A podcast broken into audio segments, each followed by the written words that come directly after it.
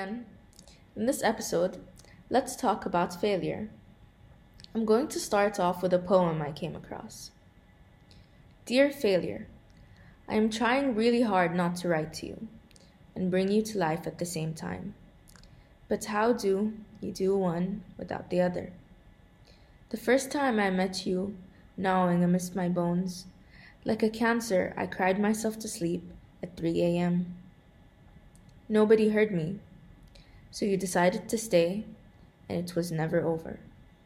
A petty injustice, because I wasn't the same again, because I didn't invite you here, because I didn't ask to fear you, because, because, because. My best dreams are the ones where I pick you apart at the seams, the ones where I can't hear myself screaming. This is the loudest feeling in the world because it hurts me awake. The sound of your approaches, a sailor's lullaby, a breaking rib cage, a funeral with an empty casket. And I still go back to you. And it's still 3 a.m. And I am still screaming. I'm not gonna lie, that was a little depressing. Maybe even more than a little. But it's true. It's what most, if not all, what people go through during a time where you failed. It's not a really good feeling to let people down, and it's even worse if you let yourself down. But failure is a part of life. As much as it's horrible to hear, it is. Because if you don't fail, you're not really learning from your mistakes. And that is a major part of life. Falling down and then pulling yourself back up. Stronger, smarter, more powerful, and most importantly, you get back up with a lot more courage. Failure is like the loss of something that you never really had. And as miserable as that sounds, it's not unfortunate. It is fortunate. You have learned something. You have grown in whatever way and you have remained unharmed. Because whatever you've been deprived of was certainly never meant for you, or you would have had it and received it on a golden platter. So try to get back up as fast as possible to prepare yourself for what is meant for you by learning from the lesson you you have been chosen to walk through to reach what you're deserving of. It's never going to be easy to let go of, of what has passed and try to look for the next thing to try to strive for. But it's how life must go on and it's for you to be able to reach your full potential. Failure is often defined as a lack of success or the inability to meet an expectation. But some read into failure too much, and that's when we tie it to our self esteem, sense of self worth, and self acceptance. That's incredibly degrading and disregarding to whatever the person is going through to cope with this loss it's a hard learning process and it's not easy to accept at first. So, when you sometimes find yourself in a dark place, just remember remember that you haven't been buried, you've been planted and your growth, just like a plant, is in need of patience, care, and aspiration.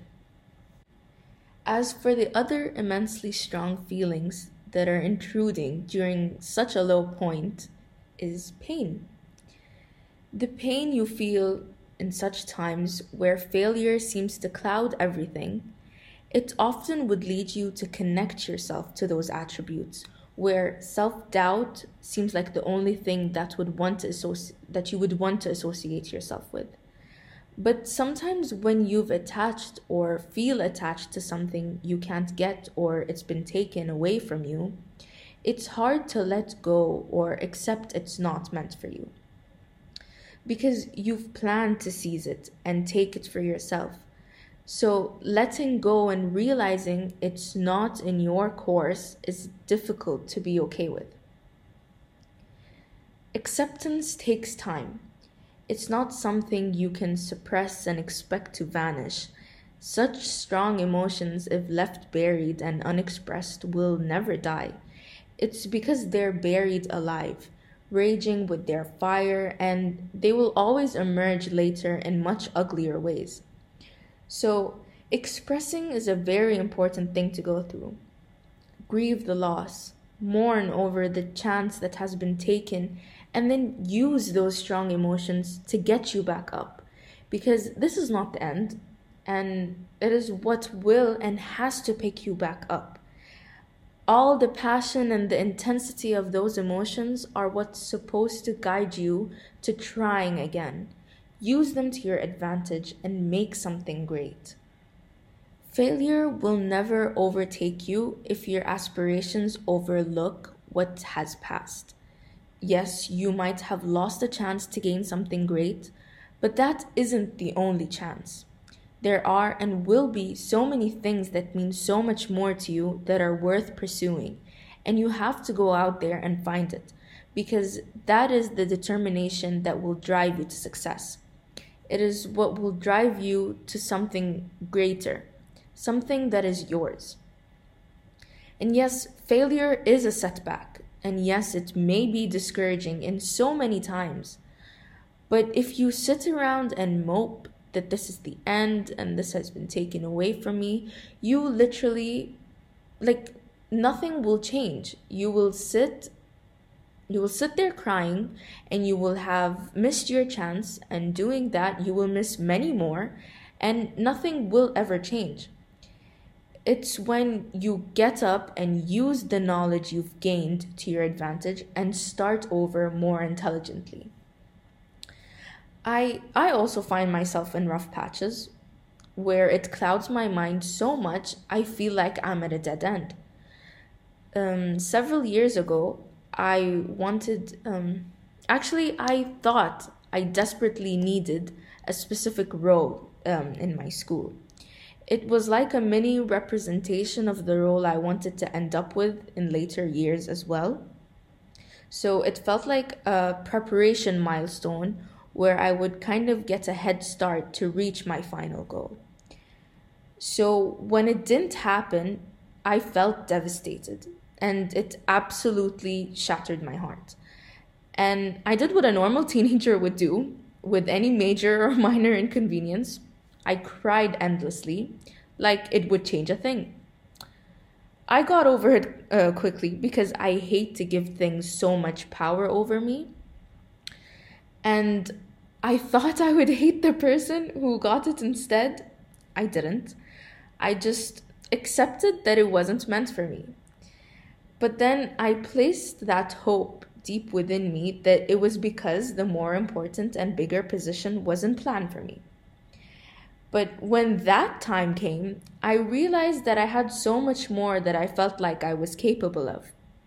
I had already started with my podcast, and I was beyond ecstatic with my role as head of yearbook.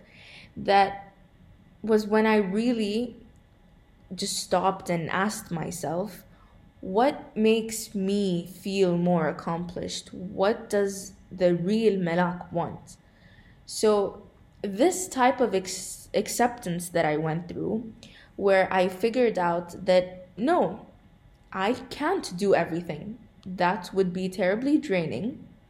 But I can prioritize what I find important and pursue that because I would be happy and proud and content and that's what I decided to do. I prioritized what I found more important to me. And now, if I go on to talk about the more relatable um, things, like a subject that you're struggling with, and I'll tell you the realistic parts of it. You have to put in a lot more effort than what people who get that knowledge more naturally and easily and that takes so much more time and it gets you exhausted and it also it also can make you feel lesser than that said person, for example, because you'll just have to put in so much more. And you'd just be like, why can't I get it like that person can? Or like, why am I the one who has to put more effort? But that is the worst way to think about it because you can be 10 times better at something they're struggling with, but they're 10 times better at what you're struggling with. And so that's how the scales balanced out. Improving results don't always show up immediately, and you can say that they're shy like that. And so sometimes during improvements, there are some bumps along the way where it seems like it's no longer working or that you've stopped uh, improving, but that's okay. Some topics may be harder than others during the subject, or you'd be having a challenging week, for example. Those are all normal things and occurrences that happen and will happen.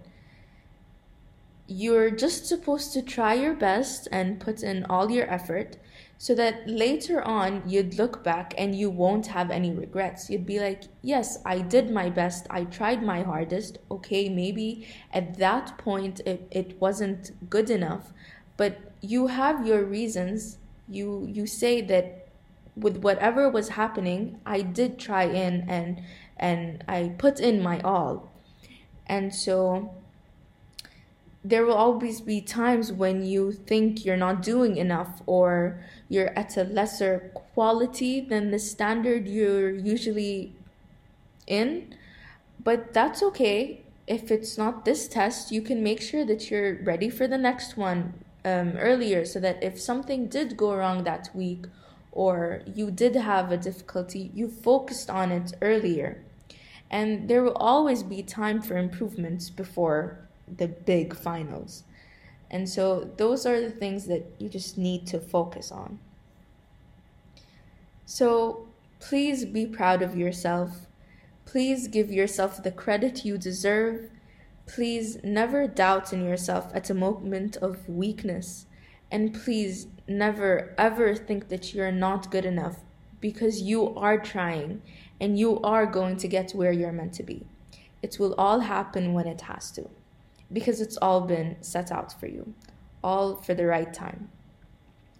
Thank you for listening and talk to you next time. Yours sincerely, Anonymous.